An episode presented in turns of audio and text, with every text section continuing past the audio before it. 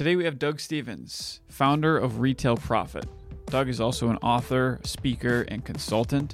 He's one of the world's foremost retail industry futurists. His intellectual work and thinking have influenced many of the most widely known international retailers, agencies, and brands, including Walmart, Google, Estee Lauder, BMW, and Louis Vuitton.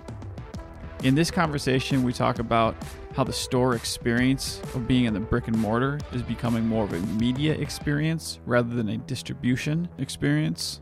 We talk about the future of the sales associate position and how it's becoming more of a profession. We talk about personalizing shopper experiences at scale, as well as how malls are changing their value proposition to attract more shoppers.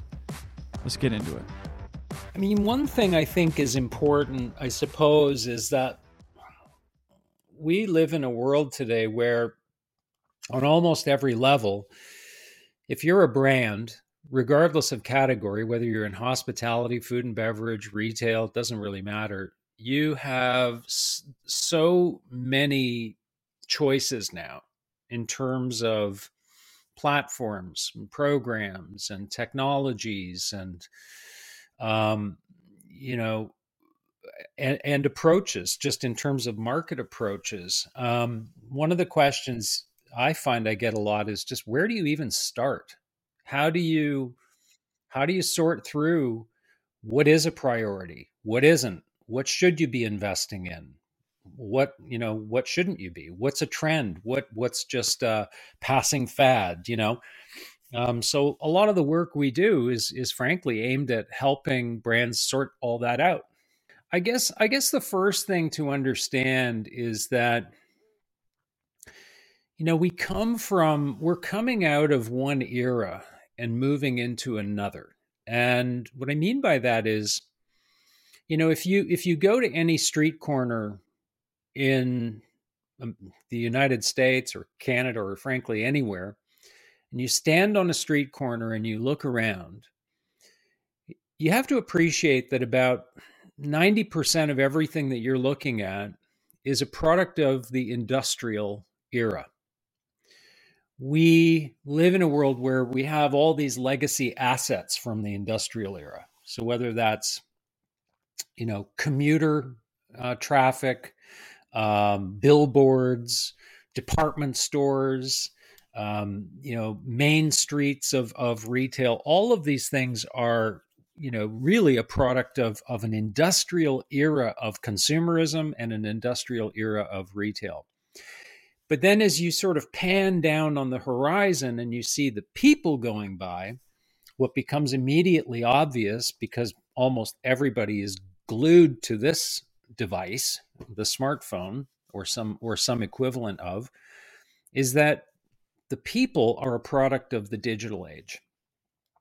And I think that's where there's a lot of tension right now between, you know, sort of straddling with one one foot remaining in the industrial era of retail, but clearly trying to address consumers and, and, and satisfy consumers who are a product of the digital age.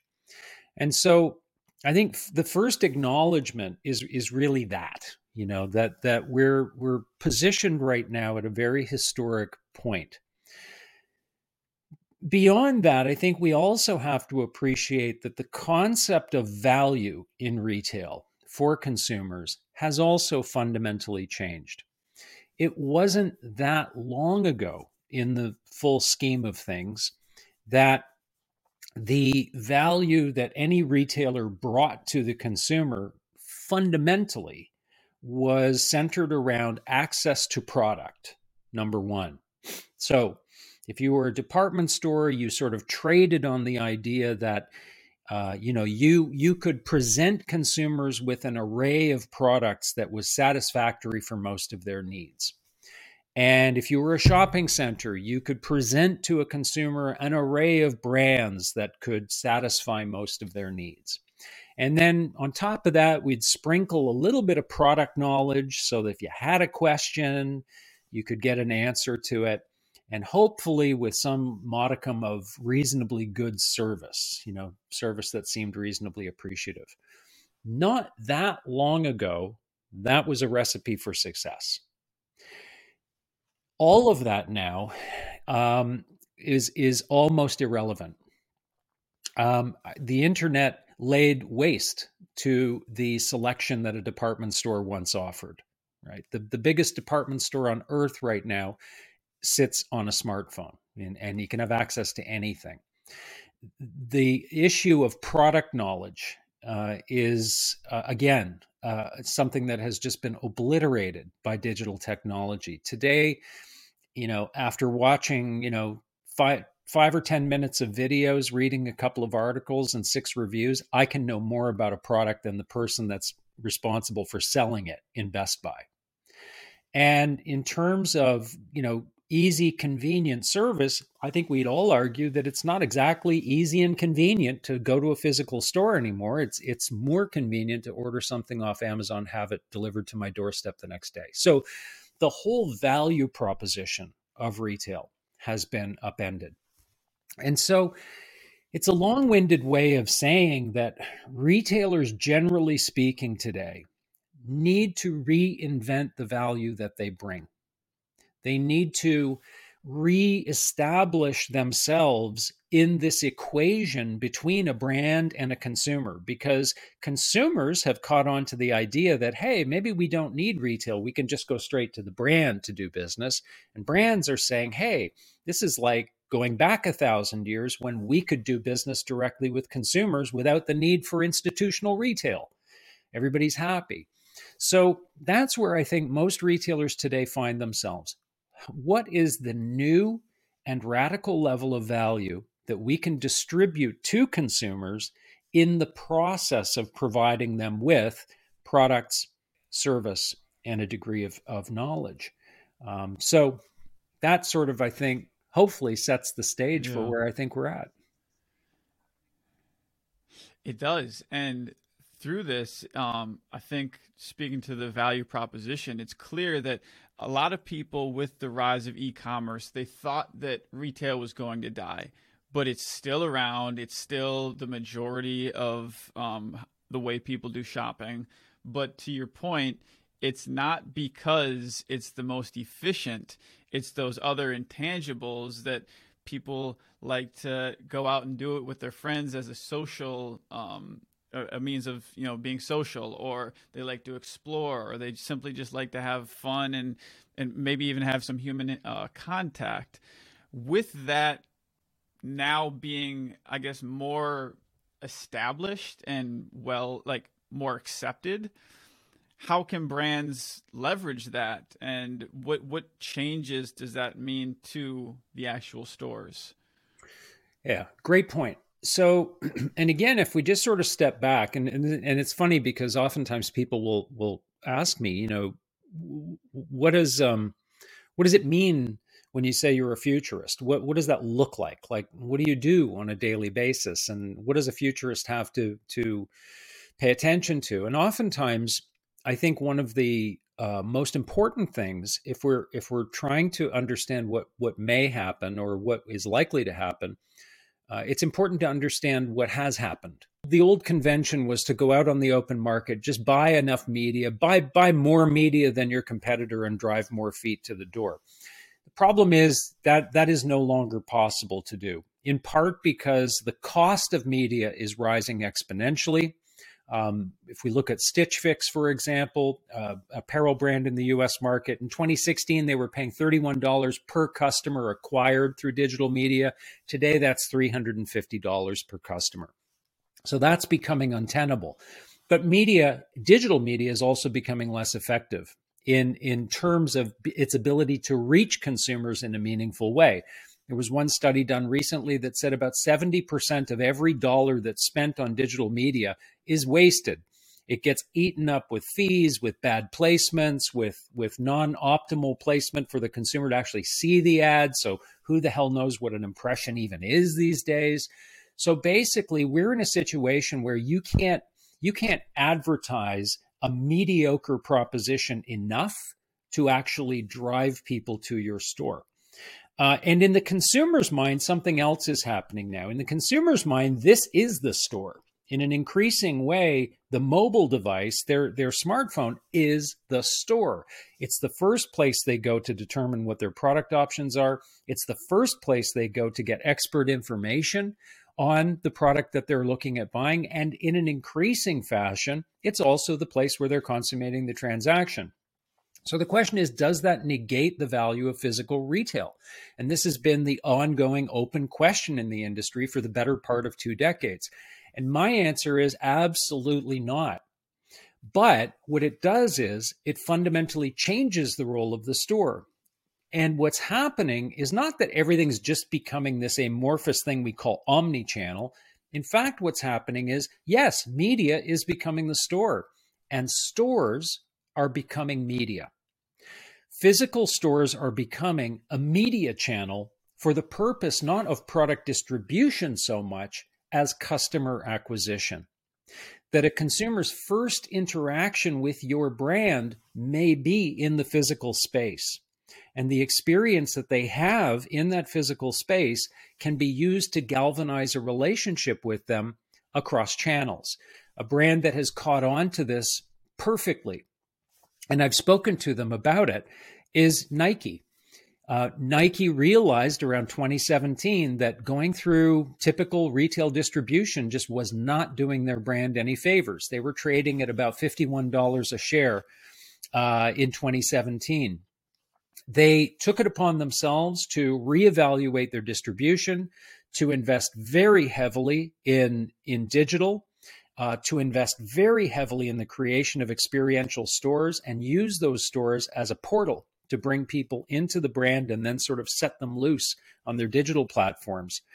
Uh, in doing so, they raised their dis- their direct to consumer sales exponentially. They raised their revenues, their profitability, their Nike Running Club memberships, and they also found that anyone that visited a Nike store prior to shopping online spent 30% more than customers that didn't uh, visit a store first. So in this weird sort of way, what's happened is that the roles of media and physical stores have actually traded now to the extent that uh, brands that, that kind of get the transition are using their media as a means of selling product. They're using it to, to actually transact sales, and they're using their stores more as a means of acquiring new customers. Completely different dynamic. And when you start to look at a a physical retail store through the lens of it being a media experience, not just a product distribution experience, but a media experience changes everything. Who you hire to work there, how you design that store, how you merchandise it, um, and what you do within it. You know, the activities that you do within it uh, com- change completely when you look at it through that lens. Would this work for a store that has kind of built its whole reputation and, and value proposition on being a general store. So Nike is, you know, very athletic focused and it makes sense to have people like to exercise and that just makes sense. But what about for a store like Walmart or a store like Target and that have all these different departments? How could how could they do something similar? Well, you know? I'll give you a, I'll give you an example. um, there there may be no i mean there are a few stories in the retail market that sort of consistently rise to the the top of the headlines and one of them for the last decade has been the decline of the department store. You know we've just heard over and over and over again that the department store model is dying sears is dying jc penney's is dying et cetera et cetera et cetera. And it's happening all over the world. Um, however that doesn't apply evenly to all department stores and i'll give you one example and that's selfridges Selfridges in the UK um, has actually grown in value. It was recently sold to a, a buyer uh, at a significantly higher value than it was worth only you know five or six years ago. So how has Selfridges managed to do what no other department stores seem to have been able to do? They focused on experiences when you walked into a Selfridges store, it wasn't just piles of merchandise. It wasn't even just just nicely merchandised products. It was experiences. In every category, in every department, there was something more than just the product. And going to Selfridges was in and of itself a form of entertainment. you know? So it can certainly apply to multi line merchants. And I would argue that even in a Walmart store, you, there's room for a lot more experiential theater within a Walmart. The trick is for for a brand like Walmart, you have to be sure that whatever you're doing, whatever whatever experiences you're designing within the store are congruent with the customer's perception of your brand and hopefully that perception of your brand is intentional. It's what you want them to believe about your brand. So, what is the message in a Walmart? The message is fundamentally about getting the things you need at a cost that allows you to live a decent life, right? Save money, live better. That's that's the tagline. So whatever a Walmart does in terms of building out experiences in the store should reinforce and backstop that messaging that you're saving money and you're living better. So you have to, you know, it's not to say that there's one sort of broad brush approach to every retail experience. And Nike stores are certainly going to be very different than Walmart. But you have to kind of get down to the essence of what is our brand value? What is our brand promise? What's the big idea?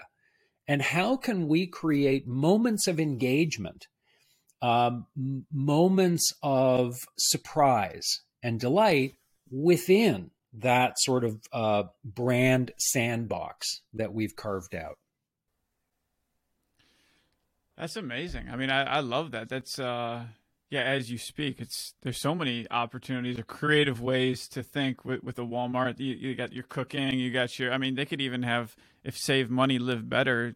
Host like financial planning classes of some sort. Maybe I I don't know. Maybe that's a little too off brand, but um, so so you, these experiences, and I've I've read some of your work that you're talking about how kind of tying into the next um, phase of creating an experience, kind of a two part to this. But part one is hiring people that can deliver on these types of experiences. And you've um, talked about and written about how retail is going to become more of a profession in some circumstances rather than um, a disposable workforce.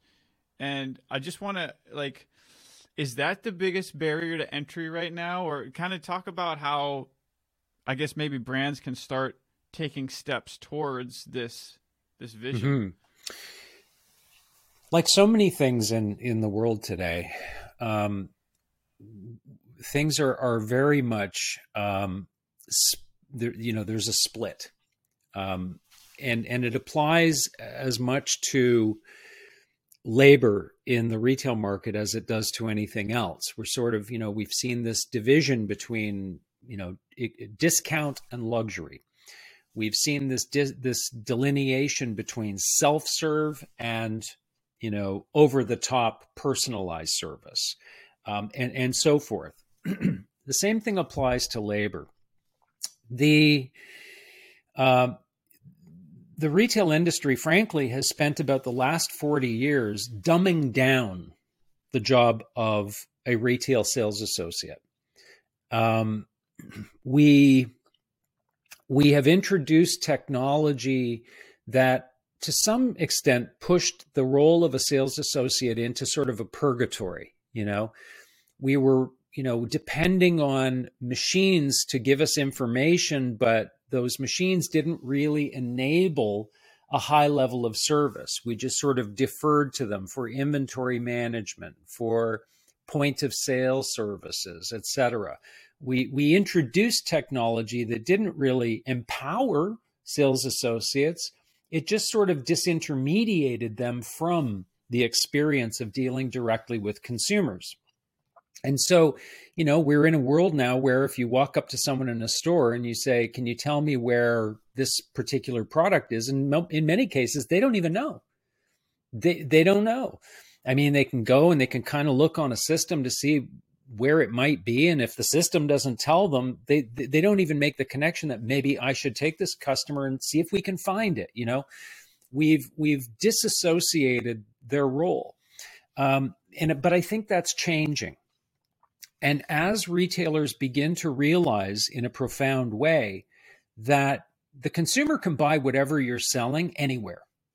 They really can. I mean, you know, for any product need, there's like a billion different options that we have today.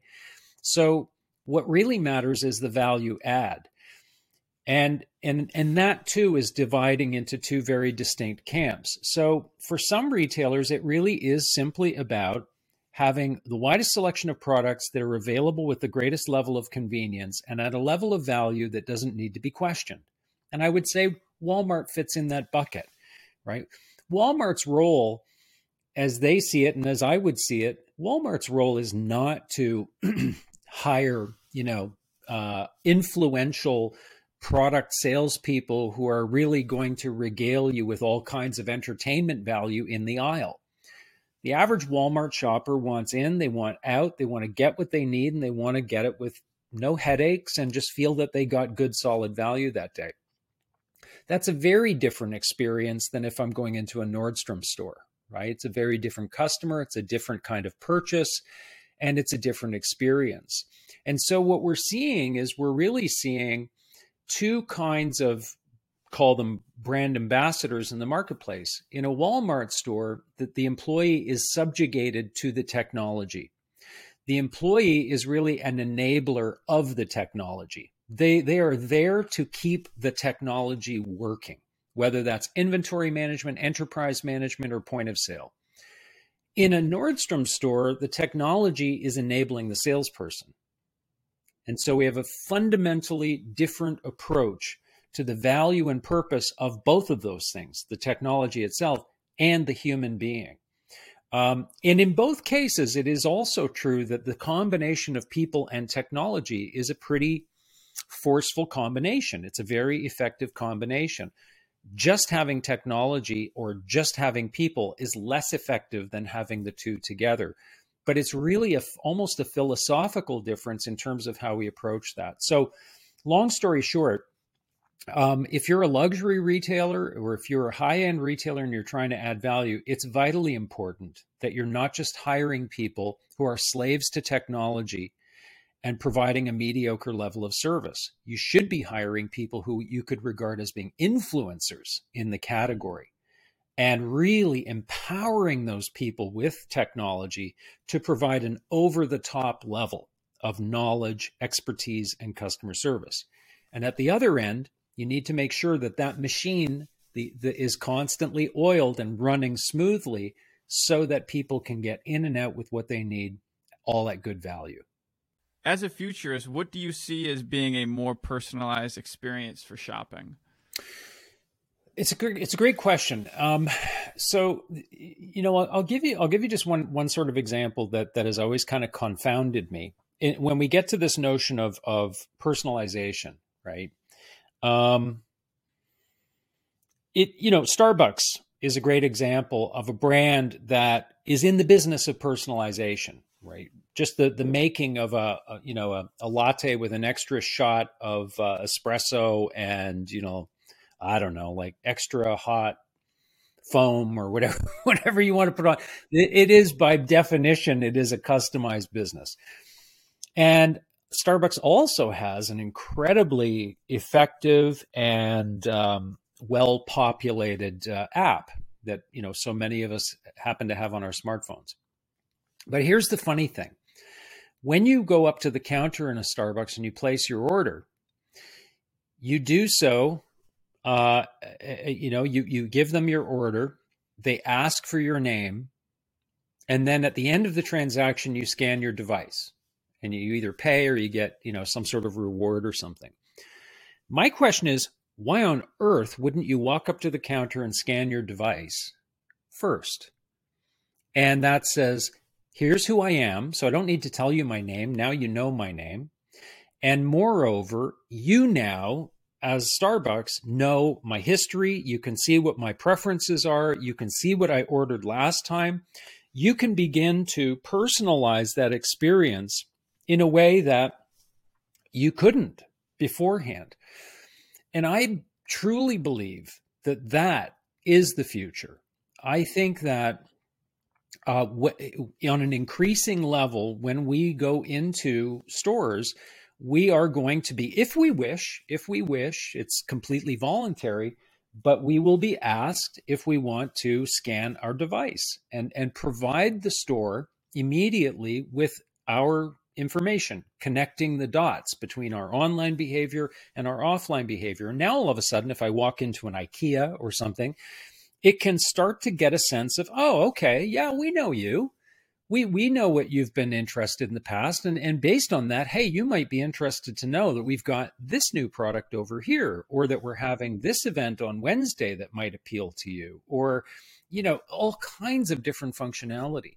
So I believe that stores are going to be transforming from being these kind of inanimate concrete boxes filled with product to becoming more living, uh, uh, breathing, uh, active spaces that are intelligent, that are receptive to individual consumer needs and creating individual consumer journeys through those stores and also measuring that activity through the store in real time the way we measure a website today we can see how many visitors where did they go what did they where did they spend their time who did they engage with and for how long and we start to get a sense now of again the store being media not just being a warehouse yeah you know, as you're speaking, it's kind of making me think the the Google Glass and like the new Ray Ban um, sunglasses that have technology. I don't know if that's ever necessary. It might catch on for just like day to day living, but as a tool for a salesperson on the retail floor, if they could somehow, if, when someone scans in, and then those glasses would somehow um, like show as an augmented reality, like the, the, the purchase history and like preferences and all that stuff floating above them or something. I'm, is that is that a possibility? Maybe I'm just like off the walls here, but it, the the simple answer is if you can imagine it, it can be done. I think that's the world that we live in today. If something if something seems plausible, even in, inside the bounds of your own imagination, it's probably doable. Um, the uh, the operative question around so many of these things is not technological.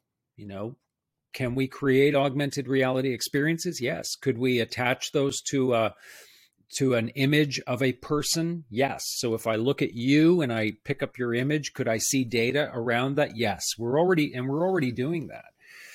These questions are more social and cultural than anything else you know um, and what we do know is uh, as retailers as brands we have to be sensitive to these things. There's a, an abundance of research out there today that says that facial recognition is widely eschewed by consumers. It is it is widely frowned upon by consumers. Um, they are not they are comfortable in some settings with uh, government agencies you know being being able to use that technologies of border crossings and that sort of thing they're comfortable with.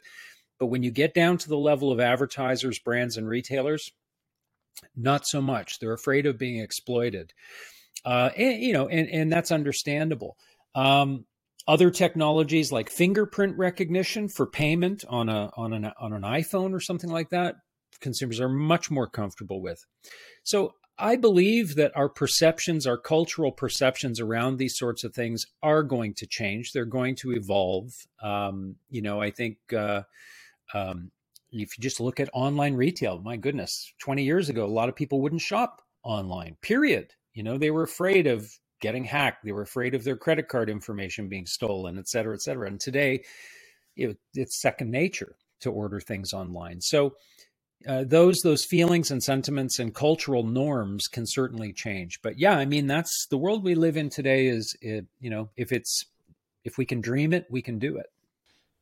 I guess along those same technology lines, um, I saw the a video of Walmart coming out with like a VR um, experience of shopping, and to be honest, it looked a little it looked a little clunky.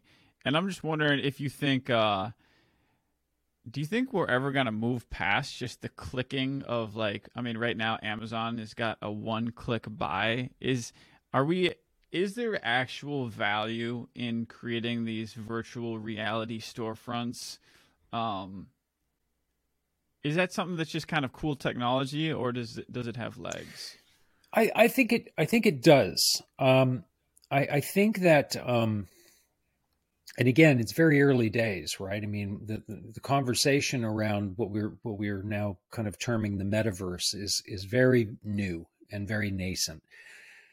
But if we look at it from a practical standpoint, um, you know, Web 1.0 was basically about looking at PDFs online, right? Back to the old um, uh, the old kind of green screen websites that we were familiar with. It was nothing really more than a bulletin board with some stuff appended to it. And then Web 2.0 was was all of a sudden we we became conversant with that information. We could interact with it. We could interact with other people, but but in a very sort of point and click and text driven sort of environment. And I think that there is the opportunity now, especially as it applies to shopping, because I mean, let's face it, online shopping is not social, it is not uh, engaging, it's not fun. It's not like people don't say, hey, you know, why don't you come over on Wednesday? We'll open a bottle of wine and shop online. It's, it's just not something you do, right? Um, but plenty of people say, hey, let's go to the mall and kick around a little bit and have some fun. So I, I think there's a massive opportunity to turn the internet into a far more engaging um, uh, and and uh, all-encompassing kind of experience that we can literally go into experiences online and shop from within those experiences. Where I'm uh, and there's some really interesting work being done on that front. There's a company called Obsess uh, that builds CGI store environments. And so you can kind of navigate through the store in a more intuitive and realistic way. But um, the kinds of things you're referring to, I think, are, are kind of disappointing because, you know, we have this green field of opportunity to transform the online shopping experience. But what do we see brands do? Well, they basically uh, model their existing uh, physical world stores and we just digitalize those and carry them into the carry them onto the internet and look at it as some sort of revolution but i think that what we will see eventually is that if you are if, you know once we have sort of a more fully constructed metaverse and you're able to to teleport yourself into that metaverse if you're shopping for a new car, you won't go into a quote unquote car dealership in the metaverse, but you will go into a car driving experience that, that will be nothing like you know you may be able to drive a car on the autobahn in the metaverse. You may be able to take it out on the nürburgring you know and and do some fast laps on the nürburgring and you're in a new mercedes you know who knows? Sky's the limit. We can make anything happen there. So I think as as companies become more attuned to the possibilities to create these sort of next level experiences, that's where uh, we're going to see uh, you know these interoperable worlds within the metaverse become really important. But that's probably on a five to ten year horizon. You had one line in your book that just struck me as just so brilliant, but it was uh, the mall used to be the internet it used to be Tinder. It used to be Netflix. It used to be Amazon. It is an interesting point when you think about it. We did some work recently with a with a mall developer, and and we and I, and I made that point with them that you know when I was a teenager, and I won't date myself by telling you when that was. Um, but when I was a teenager, the mall really and truly was the analog version of the internet. It was, you know, the average mall in the average town had a movie theater, so there was your Netflix. It had all these stores, uh, and there was Amazon. Uh, you very often would go to a record store, so there was iTunes or Pandora or Spotify, and it was where teens hung out. You know, so it was Instagram, it was TikTok, and relationships formed and ended at the mall as well. So yeah, it was to some extent Tinder as well, but it was the center of the universe. I mean, you spent a lot of time there for those reasons. And just as the smartphone came along and replaced about 60 other devices in our lives, you know, everything from uh, GPS to cameras and and, and uh, music players, um, so too did technology replace the social and commercial value of shopping centers. And so they too are in a place now where they have to reckon with the idea that nobody's going to nobody's going to get off the sofa and drive 20 minutes to get to a place that has 80 stores and an orange julius. It's it's just not going to happen. So what is the new purpose of the shopping center? Well it has to be to my mind anyway, it has to be a cultural, uh, social, and entertainment engine. It has to be, in and of itself, a place that you would want to go. Even if they took all the retail stores out, you should want to go there because it provides unique, compelling, engaging experiences. It's a great way to spend time. And uh, many of them, unfortunately, many of the shopping centers out there and the, and the developers that build them are still sort of trapped in this parochial commercial real estate mindset. They say, no, well, but, but, but we just, we just build the box and then we, we lease it and we maintain it. That's, that's our business. No, no, no, that's not your business. That business is dead. That business died a decade ago. You guys just didn't get the memo what what that what that facility is now is it's an entertainment complex it's a cultural complex it's a social connection point that's what it has to be so um, we're fortunate in the sense that we have worked with a brand in that space that that got it they they understand that you know and so they're they're working on creating an entirely different model for the way cons- way consumers engage with shopping centers can you give an example of what some people are doing to convert the shopping centers? Like, what, what kind of experiences? Well, I, I, I guess put it this way. Um, for the most part, shopping centers have looked at retail as being responsible for driving traffic to the center, right? They they have for you know since the 1950s when our concept of the modern shopping center was born, the modern suburban shopping center anyway the the landlord has sort of said, if I get the right tenants, uh, I'll be golden. You know, because consumers need products, and they'll come they'll come here because they don't have any other options aside from maybe a catalog, you know, or mail order. So they will come if we have the right brands. The brands are the show. And I think what they are recognizing now is that the brands inside that center are really not a show at all. In fact, that's not what consumers are even looking for. What are consumers looking for? Well, they're looking for time well spent. Really, when we get right down to it, we want two things in our lives today. We either want time well saved or we want time well spent. And I'm I'm I'm really uh, ripping off uh, uh, pretty unashamedly here um, a guy named Joseph Pine. Joe Pine wrote a book in the 1990s called The Experience Economy. He's a brilliant uh, writer and marketer. And that's the way Joe, Joe breaks it down. We want time well spent uh, or, or time well saved. And so the shopping center needs to become about time well spent. Uh, and uh, and so what does that mean? Well, that might mean that it becomes a, a hub of the community. Maybe there are you know uh, community meetings that take place in there around community issues. Maybe it becomes an entertainment complex where I can go and watch a live performance. Maybe it becomes a, a place that has a constant array of events and things that I can engage in.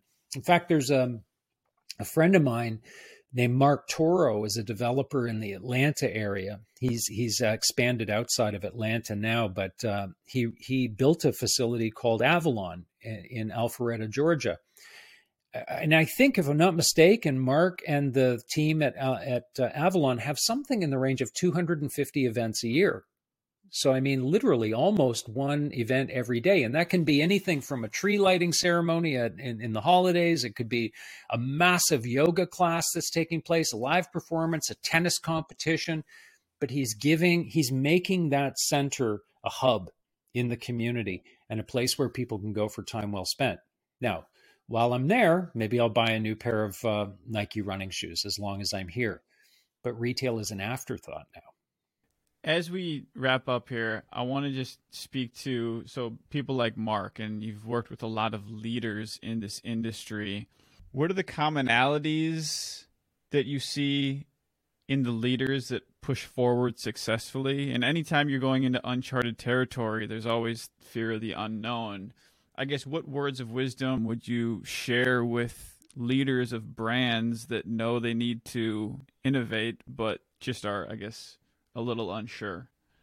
Well, I would say simply this.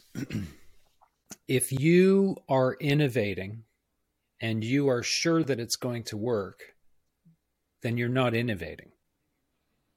Because by definition, truly innovating means that you're doing something that has never been done before, either by you in your business or perhaps at all, ever, you know. Um, if you are, on the other hand, doing things that you feel are substantiated with great solid data, uh, that that have a proven record of success in the marketplace, uh, then that's not innovation. You're not creating anything new you're you're you may be iterating, you may be improving on something that you do, but that's not innovation. So I think we have to accept that if we are going to be truly innovative, then we have to be comfortable. We have to get comfortable with uncertainty. And, and we have to, uh, in fact, not just be comfortable with it, but we have to build it into the equation. We have to say every year we are going to do a certain number of things that that make us uncomfortable that we really don't have data to support. We may have, you know, kind of finger to the wind kind of sense that hmm, our gut tells us this is the right thing to do. But it's a bit harrowing and you have to be prepared to fail. That doesn't mean you have to burn the house down. It just means that you have to be comfortable with uncertainty. That is what innovation is. Um, and the unfortunate part of that is that we have built a leadership culture, particularly in North America, that is not based on uncertainty at all. It's based on certainty. We look we we look to leaders in North America to, you know, know exactly what's going to happen and to be able to project next quarter's sales with certainty. You know, we don't like mm-hmm. ambiguity or uncertainty, and that's a that's a fault. Um, we we have to get more and more comfortable with leaders that say, you know what, we're just going to take a we're going to take a whack at this and see if it works, because that's how we get things wow. Like iPhones. That's how we get things like um, you know space programs for Pete's sakes. You know, um, so yeah. innovation matters for sure. Well, this has been incredible, um, Doug. What haven't I asked that I should have asked, or what? Uh, anything else that you want to leave leave the listeners you know with? the the only thing i think that that i would add i guess and it's just sort of painted against the backdrop of where we find ourselves today um, with all that that we have been through as a as a planet um, over the last almost i don't know we're in our third year now i guess um, is that all too often i find retail is a reactive force in the market. You know, retail sort of carries along doing its business, and then all of a sudden an issue presents itself, and retail will very often stick its head in the ground like an ostrich and sort of wait for the storm to pass. And only if there's enough public pressure, they'll do something, they'll take a position.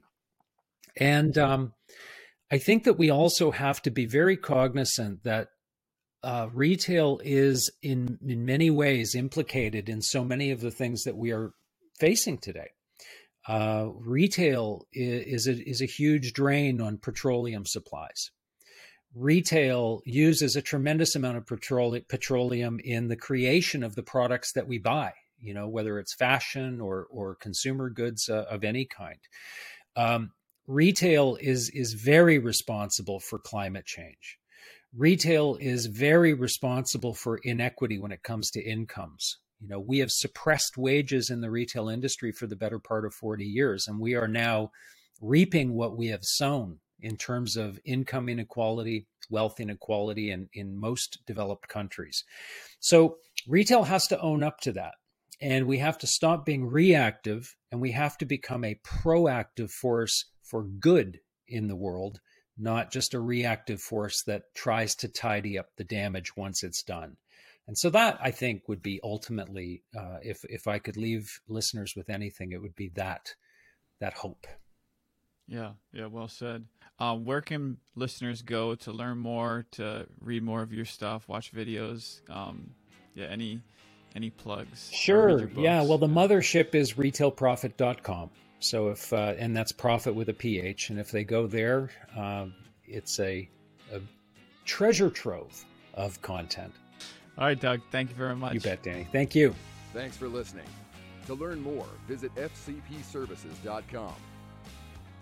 Until next time, remember, people drive growth.